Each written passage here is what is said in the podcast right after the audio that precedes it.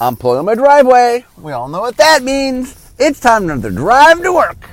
Okay, so today I'm talking all about Lorwyn, a set from many years ago. So this was a request from someone on my blog um, who, who said, I keep waiting for you to talk about Lorwyn. So today's the day I'm going to talk about it. So, okay, so we're going back to 2007. So uh, it came out, uh, Lorwyn came out in October, October 12th of 2007 had 301 cards in it. We, our sets used to be a little bit bigger. Uh, so it had 20 basic lands, 121 commons, 80 uncommons, 80 rares. Uh, this is before the day of mythic rares, so there were no mythic rares. Um, so the design team, uh, it was led by Aaron Forsyth. Uh, also had me on it, uh, Paul Sottosanti, Brady Dommermuth, Nate Heiss, and Andrew Finch were all on the team, uh, although different people at different time. and then it was developed by Devin Low as the lead, uh, Bill Rose, Matt Place, Henry Stern, Mike Turian, and Doug Beyer. Okay, so let's talk about where exactly did Lorwyn come from. So to understand that, we have to go back to Cold Snap. So Cold Snap was the set after uh, we had done Ravnica Return. I'm sorry, Ravnica um, uh, Dissension, Ravnica Guildpact Dissension, uh, and then we decided that we wanted to do a summer set, a fourth set for the year. Um, and we had talked about a lot of things, but ended up choosing to do the missing the the last set, the missing set of the Ice Age block, because um, Ice Age only had two sets. Um, anyway, it didn't go over all that great, um, and so I made the note to Bill because I had, um, as of Ravnica, or as of like right before Ravnica, middle of Champs Kamigawa, I had begun my reign uh, as head designer, and after the cold snap thing happened, I said to Bill, I go, you know, Bill, I think we can make we could do a fourth set in a year, but I think there's a way for us to do it to make it more ingrained so that it wasn't, um, didn't feel like an afterthought or something. It felt really like it was part of the year. Um, and I said, so next time, let, let, me know next time you want to do a, a fourth summer set, and I will, I think I can find a way to ingrain it. So anyway, two years later, Bill was like, okay, Mark, I'd like to do another summer set. Can you find a way to, you, you told me you can make this more organic to the system. I said, okay. Um, so the idea that I came up with was, what if um, the way we do four sets in a year and make them feel more part of a, a set pattern is, what if we divided them into two mini blocks?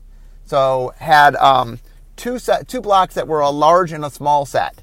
Um, at the time, all blocks had been three sets, so this was me proposing something a little different than what we've done. Obviously, if you know the history of Magic, uh, this ended up being a template, and we definitely moved closer to that to in that direction. Um, but the idea I had was pretty simple: is let's have large, small, and then large, small, and the two worlds would be connected in some way. Uh, in some way, it would be a large four block set, but the four block set would be made up of two mini blocks. Um, and the idea that I like best, and I, I, worked with the creative team, was is there a way for us to make a, a, world in which the two worlds were connected or they were the same world with some, something radical changed about them? Um, and so the idea that the creative team came up with is what if we had a world where it went through some change and it was the same world, but the world radically changed due to that change? Um, and the idea we liked is, um, after talking a lot, was the idea of doing a light world and a dark world. In the sense that we were trying to make a world, you know, a mirrored world, if you will, a world of opposites. And so we, we needed to pick on something that we could do opposite. And light and dark felt like a pretty cool idea. Um, so we knew going in, This was my idea of the two mini blocks, is that each mini block would have its own theme, separate from the other mini block, but that the theme would be something that the other block could help you with, even though it didn't care about that thing. So we were pretty sure we had done Onslaught a while back. Uh, Onslaught had been my big push to try a tribal theme. And it ended up being very popular. So we had sort of scheduled, like at some point we're going to do another tribal theme. Um, and the thing I liked about tribal in here was well, the second set, the second block, could have members of that tribe. So clearly, you have members you would put in your decks. Um, but that it would be, you know, the second set wouldn't care about tribes. It just would have the tribes. That's what I wanted. Is some state of the game that it could care about.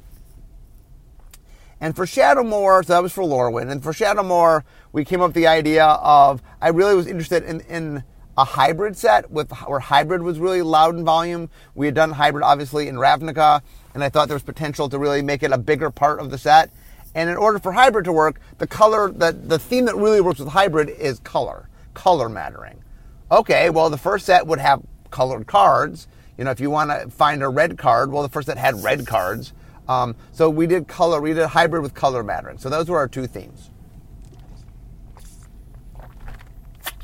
Meanwhile, um, one of the things that I would try to do is um, I'm always working with different designers to try to train designers because part of the goal uh, in R&D is that the, the people with experience are working with people with less experience to train them. Um, so the person who was under my wing at the time was Aaron Forsyth. Um, I Aaron showed a lot of um, potential as a designer, and so I was working with him, and uh, he had led um, Dissension, uh, and it was time for him to try a large set. So Lorwyn was Aaron's first large set design. Um, I was there. I was on the team. I was able to guide him. Um, but it, this was his first time leading a large set. He had done well on Dissension, which was a small set. Um, and anyway, so he led the team. Um, so the way, here's how it worked. We knew it was going to be a um, a tribal set. The other thing that we knew, or I knew, was I liked the idea. And note, some of these ideas I had did not end up being great ideas. I will, I will say that up front. I had this idea of having Lorwyn care more about race, creature types that were races, and then having Morningtide care about creature types that were classes. And that way, the first set would have all the classes in it, and the second set would have all the races in it, but it just gave you different things to care about and different decks you could build. Now, that ended up creating a crazy complex limited environment, so much so that it's one of the things that led to New World Order. Um, but um, that was what we were doing. So we had the idea of let's come up with eight races that we thought would make for cool, that players would enjoy building around. So we sat down. The idea was the, the design team and the creative team needed to agree. We decided that we could we could have eight, that eight eight creature types could fit. Um, and so, first thing we did is we said, okay, what are the um, what are the creature types that we know players enjoy building decks around? So we started with the basics, and that was goblins and elves and merfolk. Um, I think I don't know if we talked about zombies. Um, the zombies also fall in this weird place where they're not quite race and not quite class, and we were making delineations between what's race and what's class, and zombies are kind of both. So we didn't end up choosing zombies. Um, we also were trying to get a lighter tone. Remember, we wanted light world and dark world, and so zombies it just seemed a little too dark world. You know, it's like it's the light world with zombies. It didn't seem right. Um, okay, then we worked with the creative team to to fill out the rest of the like. We started with stuff we'd like, and the creative team was interested in the idea of doing um, Celtic mythology. Um, that that's of like I guess of Great Britain and Ireland, Scotland, sort of the, the, northern philosophy. And so the stuff that they came back was is they said, okay, do you mind if we do um, what if what if we do like fairies and giants and tree folk, things that has more of a folksy sort of feel to it. Um, they also uh, said that they wanted to do this idea of doing elementals um, and then the big question was we talked about humans and decided that um, when we had back in Mirrodin, we had changed to a race class system for the creature types. Um, before that, you just had one creature type, and we started at the idea of, oh, well, what if we have races and classes? So you could be a goblin warrior, for example. And in doing that, we had to add human because um, before the default for humans was we just put their classes. So humans were never human; they were just whatever they did. They were a soldier, they were a warrior, whatever. Um, and so when we added that, we added in human. Um, we had kind of said when we first did it that we weren't going to make human, we weren't going to care about human tribally. Um, and now, obviously, and we would later change our mind on that. Innistrad would make human matter. So it, but at the time, we just said, you know, we didn't want to do human tribal, and we decided let's explore a world where there aren't humans. Let's have a world where the humans aren't there. And so, part of to fill in that sort of human gap, Um, one of the ideas the creative team had had is uh, Kithkin are something that had shown up in Legends way back when, um, and it had kind of been Magic's version of halflings, uh, creatures from D and D. Um, and so they said, okay, since we won't have humans, maybe we can sort of fill in some of the gap of humans with the Kithkin. And so we put Kithkin in. Okay, so that meant we have elves, goblins, merfolk, Kithkin, giants, tree folk, fairies, and elementals. So one of the things I thought was important was um, one of the sort of lessons of doing tribal was I think tribal works betterly when you're in more than one color. The problem when you're trying in onslaught, the tribes were mostly in one color, is it really sort of a made it hard to draft because you only had one color you could draft. Uh, B it made it harder to splash things, and C it just had less um, variety of the deck you could build. That if you have to be mono red, well, your deck's is going to act similarly. But if you have a second color, you just have some choices, and now you can make a monocolor deck of either color, or you make a two color deck that involves both, and it just gives you more options just for the creatures and for the spells that you can include with the creatures. So we decided um, we were going to put each tribe in at least two colors. Okay, so let's walk through this. So elves, elves we knew were going to be base green because we wanted to make sure the thing you expected them and they were there. Um, but we liked the idea of our elves in this world um, being a, a, little a little darker, not too dark. Lorwyn was the nicer side of the world. Um, but we liked the idea that the elves here were a little. Um, it's not. I mean, the idea in this world is we tempered things. That the elves had an attitude and, and they really felt they were the most important thing. Uh, they were pretty self-centered, but it wasn't. They were out trying to kill everybody. They just, you know, they were kind of self-centered and full of themselves. Um, goblins we made black and red. Um, red, obviously, because goblins are always red, and black just because black seemed like a, a flavorful place to, to, take goblins. We had done a little bit with goblins in black, but the idea here was let's really do it where people can start building black and red goblin decks. Um, for merfolk, obviously, we wanted to be in blue because um, merfolk are blue. Uh, so the second, we I, one of the things we were trying to do is balance the colors. Obviously, for example, elves and goblins we've gone black. So for merfolk, we decided to go white because that like make merfolk a little a little more group oriented and a little more um, just have a white sensibility to them. Uh, Kithkin uh, were centered in white because um, th- that's where they were when uh, we had made them. Uh, and we decided to go green with them since we had gone white with the merfolk, just go a different direction, go green with the Kithkin. Um, giants, we we centered in red because that's normally we're into giants, and we ended up deciding putting giants in red and white.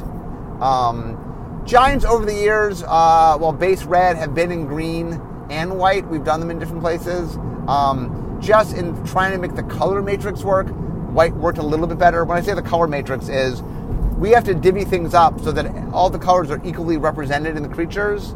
Um, because let's say we put more creatures in black and less creatures in white, all that means is our black creatures are struggling to find spots and our white creatures are all the same creature, right? So you need to balance them out. And we thought that giants in white could be interesting.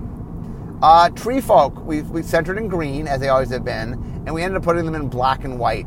Um, tree folk were something where um, we, we wanted a little more space of how to use them, and they tree folk, like, like giants, tend to be bigger creatures um, and we had done, obviously, we had Kithkin in green white and we had elves in green black. So we decided we'd sort of make uh, Tree Folk be our, our three color tribe. Fairies, we put in blue and black. Um, we really, we needed them to fly, so needed in flying colors, and we liked the idea of them being uh, tricksters and, and blue blue and black. You know, making them a little bit meaner felt felt right. Uh, and then elementals, uh, we based in red, so the main elementals were in red. Uh, but it showed up in all five colors. Elementals showed up in all five colors. It was something to help us um, round out some of the stuff.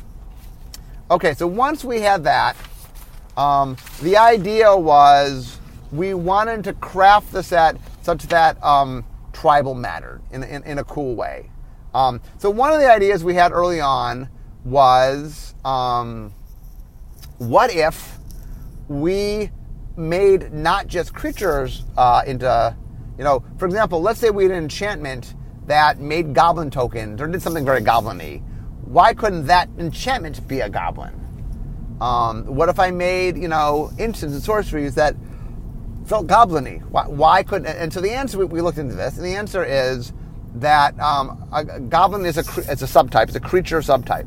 Well, there's a rule in the game that says you can't share subtypes. Uh, other than instant sorcery, which are allowed to share subtypes, card types don't share subtypes. If you're a creature subtype, you can't be an artifact subtype, um, or, or, an instant subtype, or an enchantment subtype.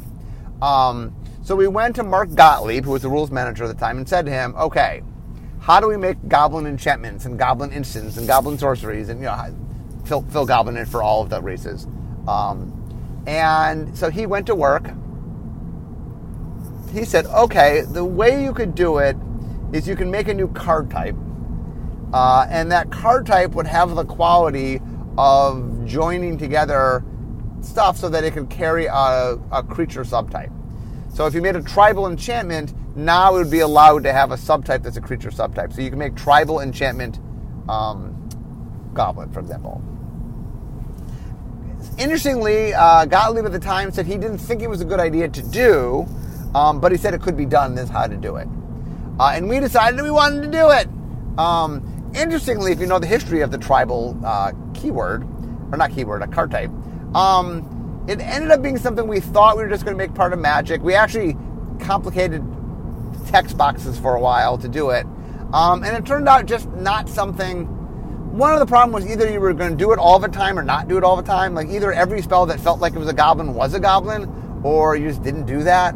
Like it felt weird to like this enchantment that makes goblin tokens is a goblin, but this one that doesn't isn't a goblin. Um, and what we found was it just didn't get used enough that is something that sort of took up a lot of space and it just wasn't something that it required us to change how we templated things and it just wasn't worth the cost. We, just weren't getting enough benefit out of it. So we ended up, we like when we did it here, the plan was it, it was just a um, evergreen part of Magic that we would use. And um, around Innistrad is when when I was trying to use an Innistrad, which was the next set that was a tribal set, and really had trouble using it. And I'm like, if I'm having trouble on a tribal set, why are we doing this? And so we ended up um, we ended up um, not using it.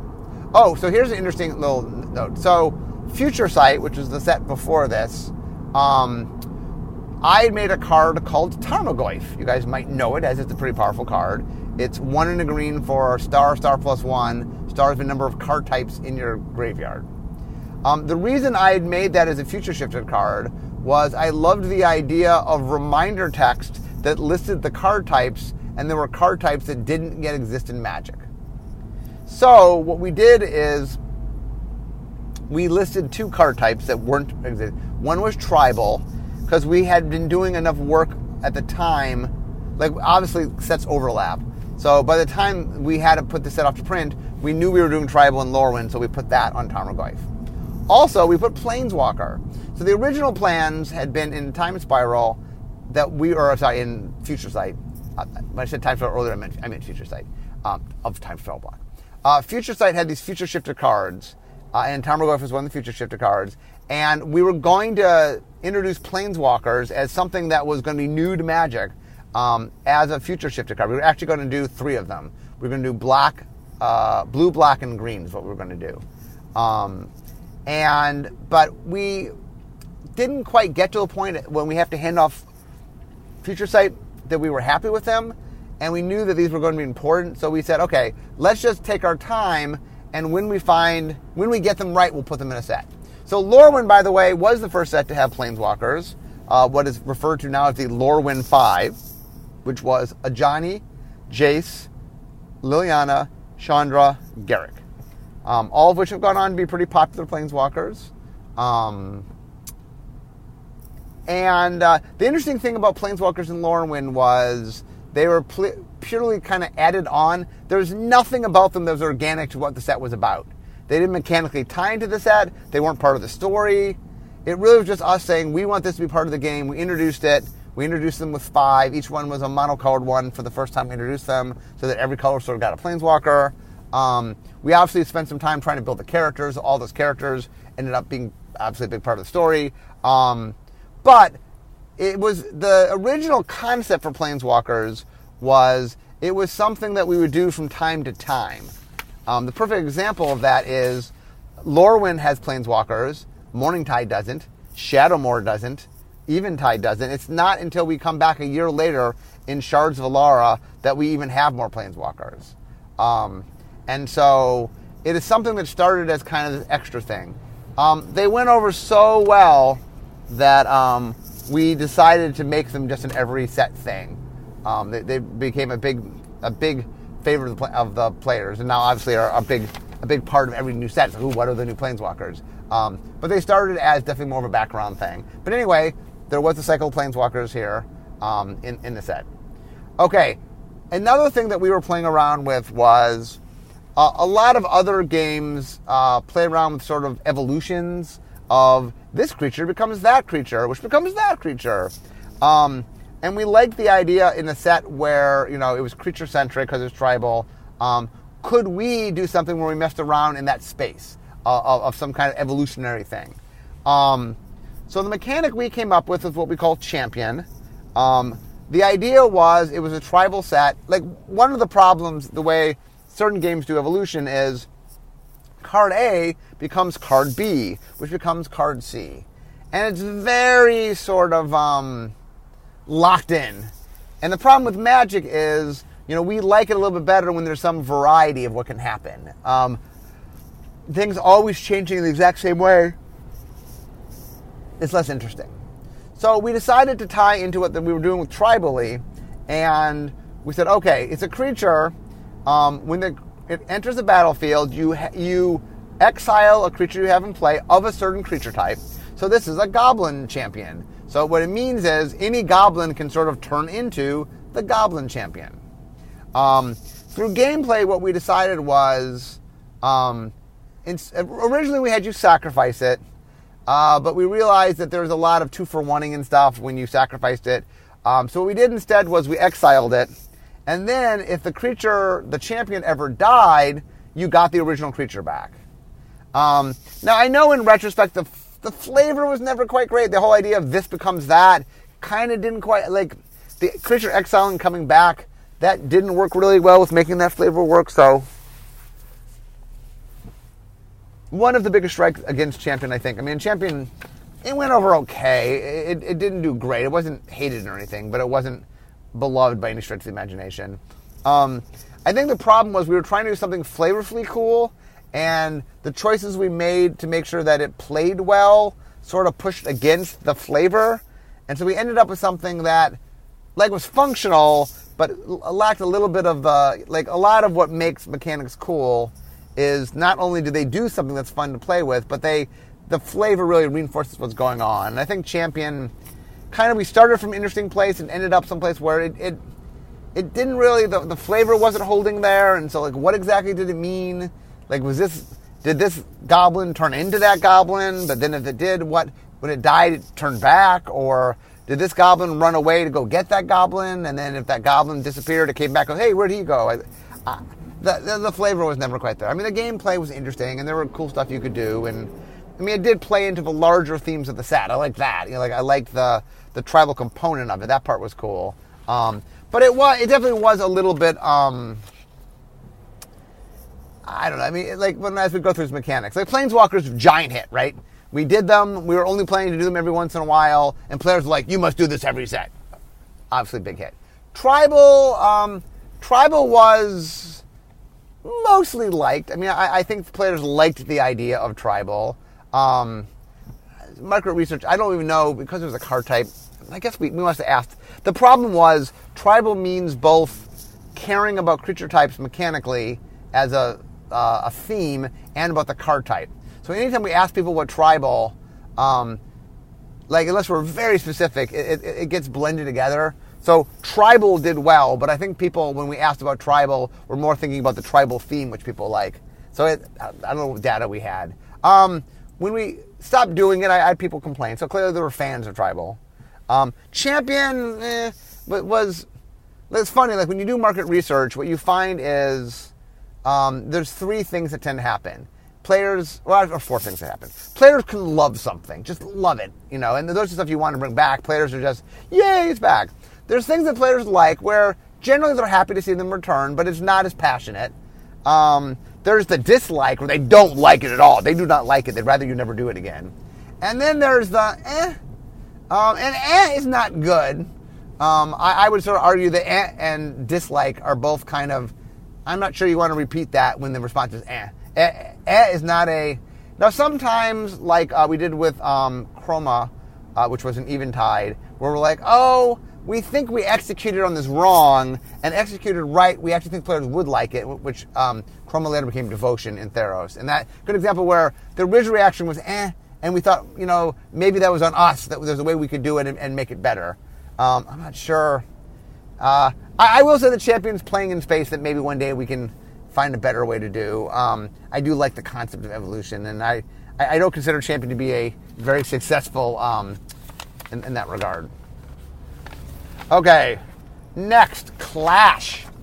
Um, Clash. How did Clash come about? Clash came about because um, we were trying to find something. I, I, think we were trying to find something that was more casual, um, but that the that the more uh, enfranchised competitive players would enjoy. Um, so we came up with this idea of what if there was something where you didn't know the outcome you know, one of the things we find is the more casual players enjoy higher variance. Um, but um, so the idea was each of you would reveal the top card of your library. Uh, if you had the higher converted mana cost, then you would get an extra bonus. Um, uh, and so you wanted to win, but sometimes you wouldn't.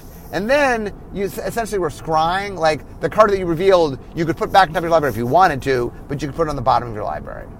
Um, so what we the idea behind this was okay for the more casual players we have like this you know um, who knows what's going to happen high variance kind of you know fun activity and for the more uh, serious players okay it's a way to smooth out your mana you know it's it's, it's something that will um, just help make better gameplay interestingly uh, the experienced players were bigger fans of clash than the casual players um, in that it, I'm not sure what about it.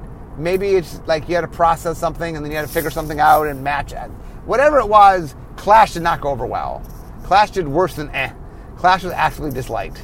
Um, and once, once again, one of the things we try is we, we try different things to sort of, well, people like that. And then this was us experimenting in new space. I don't mind us doing that. But, um, and this was definitely something, um, we, we needed something to go on spells. A lot of our stuff was very centric on creatures because it's tribal.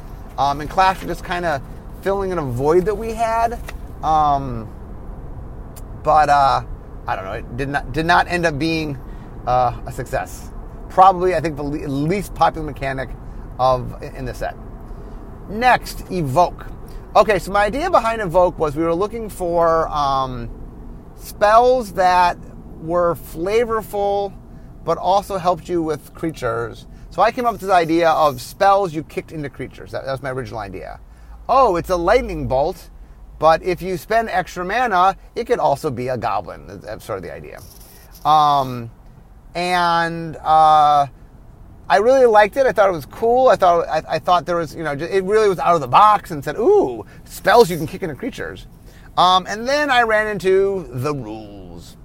Uh, so it turns out that you can't put instants and sorceries on the battlefield. Um, it is not. I don't know. The rules don't like it. Um, and then we looked at like, well, what if it changes and then it's it's not a you know it becomes a creature, and not an instant or whatever. Um, and it just it was very wonky. Um, so Gottlieb, um, Gottlieb and I, and I, I, I, think we came up with an alternate. I, am trying to remember exactly. I remember working with Gottlieb to, to figure out a way. So the backup we had was okay. So instead of being an instant or sorcery that turns into a creature, what if it's an instant? Uh, what if it's a creature that hasn't entered the battlefield effect, and that if you pay this cheaper cost, the evoke cost, um, it, at end of turn you sacrifice it.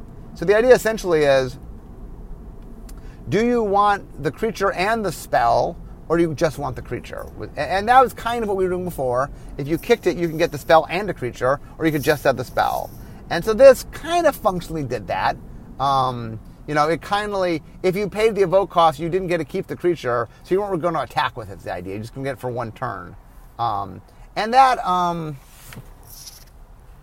that definitely, um, I mean, it, I felt like it was a good solution with the problem. It was not as sexy, it was not as splashy. Um, but the one thing it did do is it actually ended up playing with the set very well. Because because the idea was, I, if let's say I, I pay the evoke cost and um, uh, the creature is going to go away. Oh, well, some of my cards wanted me to sacrifice a creature. Some of my cards want, like uh, champion, wanted me to exile a creature. Or um, let's say I have a spell that's going to count the number of creatures, so I get a counter for this turn. You know, there are ways in which having that creature even temporarily could be of benefit and be useful, and sort of tied into our theme. Um, so evoke ended up, and evoke was one of the more popular mechanics. Evoke is in the yay. In fact, evoke is one of those things that I'm I'm surprised we haven't brought it back yet. It was it was a pretty popular mechanic. Um, now, part of that I should also add in is whether a mechanic is successful or not, or popular or not, also can be tied to how many cards we made it with that were good. Like one of the things that definitely hurt something like Champion is there weren't a lot of like tournament champion cards, where there were a number of evoke cards. Uh, probably the most famous that were like tournament staple cards. Like, of course, you're playing this in a tournament. It's an awesome card. Um, now, part of that leans toward it's a lot easier to make uh, a spell creature combo work in constructed than a mechanic that requires you to have a specific creature type in play. You know, like Champion required you playing a tribal deck. Well, not everybody's playing a tribal deck. Some people were. Um, and it's not that zero Champion cards all play, but it just didn't have the standout cards like Evoke did. And when you have um, cards that really stand out and people get excited by, that I will say, a good mechanic can have weak cards and still be exciting to people if you have something exciting enough. But having having a mechanic, having cards that people really are excited because they're powerful, goes a long way to definitely get people excited about your mechanic. Okay, next, Hideaway. So, the idea of Lorwyn um, was that we were trying to make a, a brighter, happier place. Oh, in fact, um, here's a funny story. So, originally the idea we were playing around with was, well, what if Lorwyn being the happier place, you know, you know, creatures aren't being killed. Maybe they're just being injured or you know hurt rather than being killed. So we tried this thing where instead of killing creatures, we would put minus one, minus one counters on them. And the idea being that you know here, you know, these spells aren't lethal. Um, but what we found was the minus one, minus one counters felt mean. Like putting minus one counters felt meaner than killing the creature. So we ended up moving them to Shadowmoor because we realized that the minus one counters had such a, a mean quality to them uh, that it really like it. So we ended up doing plus one plus one counters on Lorwyn and minus one minus one on Shadowmoor as one of the ways to show the mirroring, um, which I, th- I, thought was cool. Um, interestingly, by the way, persist the persist mechanic. Uh, Nate Heiss made the persist mechanic during Lorwyn as a means of you know you can injure creatures, but they come back and we ended up when we moved the minus one counters, we moved persist. So persist was designed for Lorwyn. Okay, so Hideaway was called Treasure, and it was a bigger part of the set for a while. And the idea was, oh, it's a happy place, and there's you can find hidden treasure, and um, and the idea was it's a mechanic where you took a card and put it face down. Top card when you played this card, took the top card of your library face down, exile, but under, under this card essentially, and then uh, under certain conditions, then you got the card. Um, and it, we tried a bunch of different things, and it ended up being uh, wordy to write and had card advantage issues. And in the end, we ended up making a cycle of hideaway lands. Um, so it, it, got condensed down. Um, the one reason that we ended up doing as a rare cycle was we couldn't fit all the words on the card. But uh, and, and this is why we keyworded it. But by keywording it, it allowed us to sort of cheat a little bit and sort of give a, a reminder text can, doesn't have to be technically accurate, so we could give the abbreviated version that fit on the cards to explain what it did. That's why Hideaway is only five cards is one cycle, but it's keyworded. It allowed us, like, this is the reason we didn't do it all, all, all throughout the set. We couldn't fit it on the cards, but we kind of cheated to make one rare cycle because we thought they were cool. Um, okay, uh, the final mechanic. Um, so one of the things we tried really hard to do in Lorwyn was give you options when you were playing, both in how you drafted and how you constructed. For example, I talked about how we put every race uh, into two colors uh, or more, two or more colors, to give you more options. Um, another thing we did in the set was we did overlapping of cards uh, of tribal cards. So, for example, certain tribes we made an affinity between them. For example, the elves and the tree folk got along. They overlapped in green and black, uh, and the idea is, oh, well, the tree folk are, you know, the, the wardens of the forest, and the tree folk live in the forest. And like, okay, well, it makes sense the tree folk and, and elves would get along. Um, likewise, I think Kithkin and Giants had some synergy. Um, you know, so we, we built some stuff in. I think Fairies and Goblins had some synergy, I believe. Um, we built in these connectors where if you were drafting one um, tribe, you could sort of try to splash a second tribe, was the idea.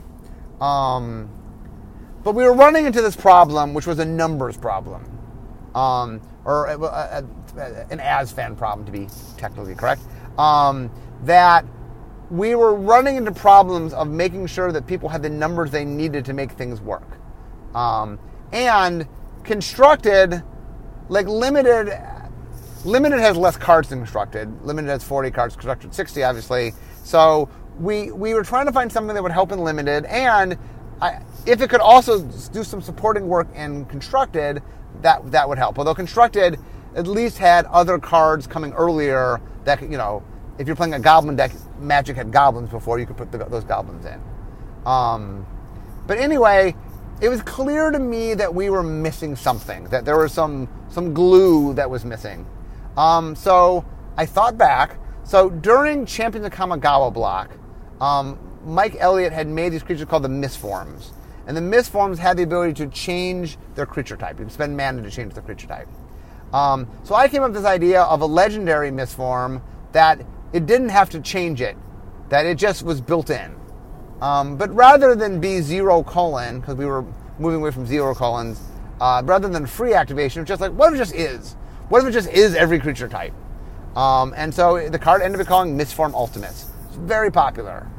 Um, and one of the things that I tend to do is if I make a card that's very popular, one day I'm going to make more of that card. I know there's people sometimes that yell at me like, no, no, no, it's special. Making more of it makes it less special. And I'm like, look, I got to make hundreds and hundreds of cards every year for ho- hopefully until I'm dead. Um, I got to make a lot of magic cards. I, I, don't have the luxury of saying, ooh, here's a card people really enjoy. I better not make any more of that card, you know. So I had this idea of, you know, Mistform Ultimus was very popular. What if we turned Mistform Ultimus into a mechanic? We ended up calling it Changeling.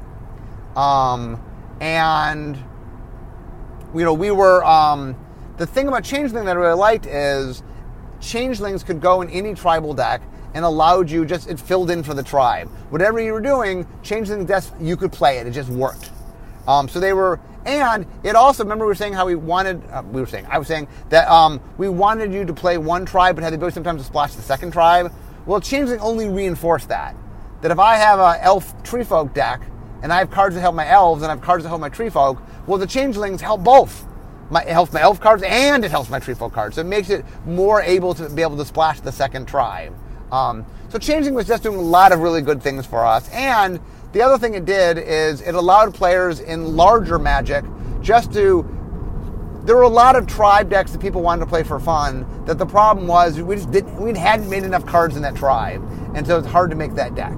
Um, and the changeling was just said to the people, okay, hey, people who have your goat deck or whatever, here are more blanks for you to fill in your blank deck. Um, and so it also had this sort of casual appeal of um, that it really just sort of reinforced. Um, so anyway, uh, so we put that in. Uh, so uh, I, I, actually, I guess I didn't go over the, the, last stuff. So Evoke was very popular. Hideaway, I don't think most people knew Hideaway was in the set. It was that rare. It was confusing. It was complex. Um, there were some Hideaway fans, and I think one of the Hideaway cards or two of the Hideaway cards saw some tournament play. Um, so I mean, I, there were fans of Hideaway. I, I think it, it, was it's hard to be super popular and be only rare unless you're really really splashy, which they weren't. Um, and then Champion, not Champion, Changeling was was popular. Um, Changeling's one of the mechanics. I just I needed to find the right place to bring it back. But like Changeling's one of those mechanics that players love. Changeling. Uh, it does a lot of good, um, both within the environment that it's in and outside the environment, um, in supporting just tribal decks in general. Um, so Changeling was quite popular. Oh, interesting story about Changeling. So Changeling happened late in the process. Um, like we we had really the creative team had done a lot of work on the eight races and sort of giving them a, a, an identity. Um, and so we came to the creative team and said, okay, well, we need to have these changelings. Um, and our thought at the time was, well, you don't need to do any work on them. They, those just always look like something, you know, like um, you know, well, they're changelings. So if they're on a card and they, they look like an elf, well, we know what the elves look like, make them look like an elf. Um, but Brady was concerned that uh, once you introduce to a world creatures that could be anything, you didn't know what they were, that that really tends to narratively grab a world. Like if you lived in a world with these creatures that could be anything, how do you know the how do you know what things are? How do I know that my friend really is my friend and not you know really you know my, my friend is what I think they are and not a changeling? Um, so he said that what he wanted to do was that they would create something that could be a changeling but didn't didn't run into this problem narratively speaking of it could just be anything. So they ended up making these green. We, we joked they were Jello mold creatures, but sort of had a translucent quality to them. And the idea was that they could copy anybody's shape, but the nature and their color, you knew that they were changelings. So the changelings didn't end up being sort of traditional changelings where you can't tell what they are. Um, you know, you knew that this changeling was pretending to be something, but it, you knew it was a changeling as well. That the changeling wasn't hiding its nature. Um, that that part of Changelings uh, was not as, beloved as the mechanical part of Changeling. Um, I think we did Changeling again. We probably would try to, I don't know, conceptually we might play around with them a little bit. Um, but anyway, so um, so Lorwyn came out. Um, it didn't like we do market research. It didn't do super great. Um, the world since we've been measuring Magic World, Lorwyn I think was the second lowest scoring world. Um, we've done a lot of looking into that. I mean, part of it was it had some silly quotients because we were trying to make it feel less, I don't know, dark. And people slapping people with fish and things. And I think some of that, the tonal stuff didn't quite match. Um, there were a lot of little things too. The can creep people out. Um, and so the Kithkin, which were meant to be kind of our our human relatable characters ended up being creepy and not relatable. And plus, not having humans, I think there's a cost to not having humans that we really didn't understand at the time. Um, that humans kind of, I don't know, uh, humanize a world and, and, make it a little more, I don't know, make it a little more acceptable for the audience. I'm, I'm not sure what it is, but the lack of humans, I, I think, played into that. Um, and then the other thing was we were playing around with uh, Celtic mythology, and players know, like, there's a little bit of Celtic mythology people know, but the majority of it isn't quite something know. I mean, Shadowmoor got more into the weirder the Celtic stuff, but um, it wasn't quite as resonant. Um, Shadowmoor didn't do wonderfully either. It, it did better than Lorwyn in the God Book. Um, I'm not 100% sure what it like. I do feel that there's a lot of components to Lorwyn that done correctly the audience really could have liked. I, I, think some of it is execution and some of it is just contrast and stuff. Um, Lorwyn is one of those, those worlds that like I, I really thought was, was going to do better than it did. Um, and I don't know. We, we spent a lot of time talking about like what are the little nuances of things we did. The thing, by the way, I love about Lorwyn, my favorite thing about Lorwyn is the world that changes. Like that part of it, I thought was really cool. That there, you know, that the whole tone of the world changes. That, that's my favorite part about Lorwyn, and the part that I think is kind of the neatest part. Um, but uh, anyway, so the, the the world didn't do particularly great. Uh, mechanically, uh, it did a little bit better mechanically, but not wonderful. Um, people like tribal in general. I don't mean I mean the theme and not the card type. Um, and, you know, there were definitely fans. Tribal ha- has its fans, and people like that. Um, I think the problem was for Limited, we pushed too hard on the tribes, and um, Lorwyn draft was really what we call on rails, where you made a decision early in the draft, and that kind of dictated your, like, I'm playing goblins. Well, uh, that means I'm red black, you know, and, you know, there's certain viable things that work with goblins. And so once I went down the goblin path, all my goblin drafts ended up being very similar and a lot of the things we had done in to get you to splash a second tribe and um, didn't quite work out quite as well as we'd hoped in limited. I mean, it definitely was there for casual constructed, but for like limited, it, it didn't quite. It, it, wasn't the strategically the best thing to do. So, um, Lorwyn Limited got got a bunch of knocks from from the people who drafted all the time. Uh, in constructed, there were some powerful individual cards. Um, so Planeswalkers. So if I if I run through the mechanics, Planeswalker was a was a big hit. Tribal a medium hit. Um, champion, like I said, was not particularly. It wasn't hated or anything. It just was ho hum. You know, it really was a lackluster response, which for what we're trying to do is, is not a good response. we we aim higher than lackluster. Um, Changeling was actually very popular. Clash was very unpopular, probably the most unpopular. Evoke was popular. Hideaway, medium. Um, like I said, I, I think majority of people, if you asked them what Hideaway was, didn't know what it was because um, you you had to play a lot of of of, of, uh, of Lorwyn. It, it was a uh, and not only was it a rare cycle, but it was also complex. It's the kind of thing a lot of people read and go, ah, whatever, I'm not going to play that card. Um, so, so, that, my friends, is Lorwyn. Um, I think Lorwyn was. I mean, we learned a lot from Lorwyn. I think Lorwyn. Um, Lorwyn is one of those sets where I think we made a lot of mistakes. Um, most of them were interesting mistakes. Most of them were mistakes of us trying to do something. Um, but it, like it, I, I, chalk it into the set where we made a lot of mistakes, but we learned interesting things, and Magic grew because of it.